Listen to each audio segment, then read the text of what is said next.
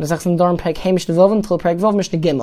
first statement of this Mishnah is really a repetition of a law which we learnt in the previous parak, and that is Hamuda Chaveiroi, one who is forbidden under a neder to benefit from his friend. So let's say Shimon is forbidden to benefit from Ruvain, Einum but Shimon has nothing to eat, and Ruvain wants to help him out, but he can't give him something straight because that will be benefiting him. So the solution is that he can he can give somebody else, let's say Levi, Reuven can give Levi some food as a gift, the halomutarba, and then Shimon can benefit from the food which is now considered to be Levi's, and he would be benefiting from Levi and not from Ruvain. And the reason why the Mishnah repeats it is in order to show when this does not work. And the Mishnah is about to show via a story that where it is clear that the gift which Reuven is giving Levi, he does not have full intention to transfer the ownership totally to Levi. Really, he just wants to give something to Shimon. And he's saying that, yeah, I'm giving it to Levi so that Shimon can take it from him. But he doesn't intend to give full right and ownership to Levi. In such a case, ownership is not transferred to Levi, and indeed it will be forbidden for Shimon to benefit from that food and whatever he gives to Levi. And this is illustrated from the following story. Meist there's a story which once happened, but a particular man, will call him Ruvain, in a place called Beis hana'a, but Ruvain's father was forbidden to benefit from Ruvain because of the prohibition of a neder. And Reuven was marrying off his child, and he made a wedding feast for his child, and of course he wanted to invite his father, who is the person getting married's grandfather, he wanted to invite him to the wedding feast. The problem is, Reuven's father is forbidden to benefit from Reuven, and since Reuven is the one who is organizing and making the wedding feast, it's forbidden for Reuven's father to benefit from it. So what did Reuven do? He said to his friend, Levi, Chotzar, the courtyard in which the wedding feast will be held, Usu'uda and the wedding feast itself, Nesun Loch Matona, are being given to you now, I'm giving them to you as a gift. And I'm only giving them to you, or they are only considered yours, so that my father can come and eat with us at the wedding feast. So he's showing clearly in the gift itself that is not a full gift where he's transferring total ownership to Levi. He's showing very clearly that he's only doing it in order to give something to his father. And so this person who received it wanted to show this person that it's not considered to be a real gift. And that was work, and that this won't work, and that his father is still forbidden to benefit from the wedding feast. And so Omar Loi, Levi said to Ruvain, Im Shalihem, if they are considered to be mine, I am declaring them to be hekdesh for heaven. Meaning I'm declaring them to be the property of the Beis Hamikdash. If they're totally mine, I have the right to do that. Omar Loi, Ruvain said to Levi, whoa, I didn't give you my property and my feast in order that you give it over to the Beis Hamikdash. Oh my Lord, Levi said back to him, indeed, you didn't give me your property, except except for the purpose that you and your father will be able to eat and drink and get along with each other and make up with each other and have a good time together, and your father would benefit from you, even in other ways, not just from the feast and from the courtyard. And the sin of him benefiting from you would be dependent on, upon me. Even though it says Bereshai, which literally means on his head, it means on my head. It's just because he's talking about something bad, a sin. He doesn't want to associate it with himself. But he's saying that you wanted to lead to a situation where you would be violating the neder, or your father would be violating the neder, and I would have a part to play in that, and I would be partly responsible. And indeed, the matter came in front of the Chachomim, Omru, they said, any gift which is not considered to be a full gift, such that she she'mekdisha in mukudeshes, if the one who receives it is not able to make it into hekdesh, into Beis Hamikdash property, in a Maton, it's not considered to be a gift, and the ownership remains with the original owner. And so if somebody is forbidden to benefit from the original owner, he would still be forbidden to benefit from that particular property.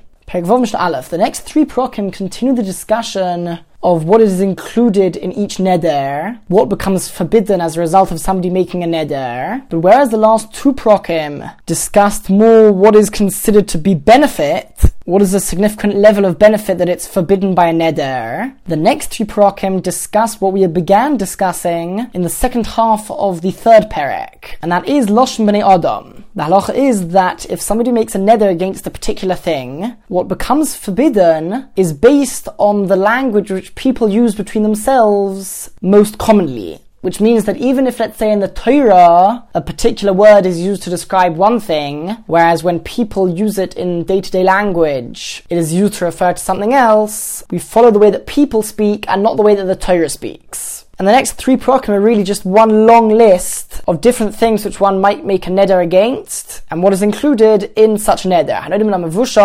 One who makes a neder from mavushal, something which is cooked mutar batzoli, he is permitted to benefit from something which is roasted in a fire, uvasholuk, and something which is undercooked. Or others interpret this to mean overcooked. The point is that when people use the word mavushal, they don't refer to things which are roasted or undercooked or overcooked. And therefore it is not included in that neder. Omar kunum tavshil she'eni toyim. If he said I'm making a neder against a cooked dish that I'm not going to taste it. So the word tavshil, although its literal translation means anything which is cooked, the way that people would use it is to refer to things which are cooked and eaten together with bread. And therefore that would include also rach, he would be forbidden with some sort of soft porridge because that was eaten together with bread, but he is permitted to benefit, he's permitted to eat thicker porridge because thicker porridge was eaten by itself and not together with bread. Similarly,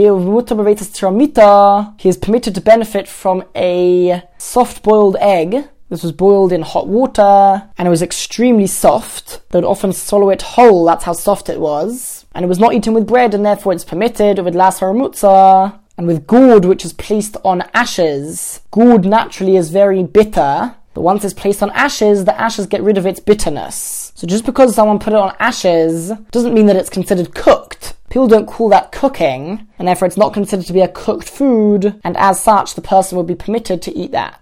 Mishnah Beis, Hanodim Maisa Kedera, one who makes neder against Maisa Kedera, which means something which is made in a pot. In also Sachta, he's only forbidden with one particular type of food, and that is a particular dish which was boiled. It was basically made up of flour and small pieces of bread, and they would boil it a lot, so it would be in the pot for a very long time. That is what people referred to when they said Maisa Kedera. However, Omar if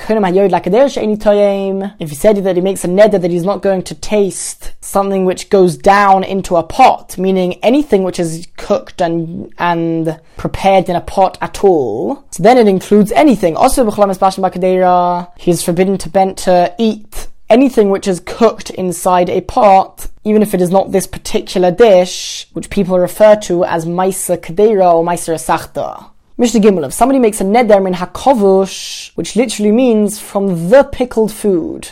Hakovush, he says the pickled food. So by saying the word the, he implies that he's only referring to the type of food which is most commonly pickled, and therefore in also Yarak, he is only forbidden to, to eat or to benefit, depending on what the neder was, from a vegetable which is pickled. However, if he said that he makes a neder against kovush any a pickled food that I'm not going to taste it, then osbuchak vushim is forbidden to eat any pickled food. Minasholuk from food which is either undercooked or some interpret it to mean overcooked. But again, in this case, he said the food, and therefore he's referring to the type of food which is most commonly undercooked or overcooked, or cooked at different levels, and that is meat. In also element shalok basar, he is only forbidden to eat meat which is undercooked or overcooked. However, if he says shalok sheni toyim, I'm not going to taste any undercooked or overcooked food, then osbucha shlokim, he would be forbidden to eat any of those types of food.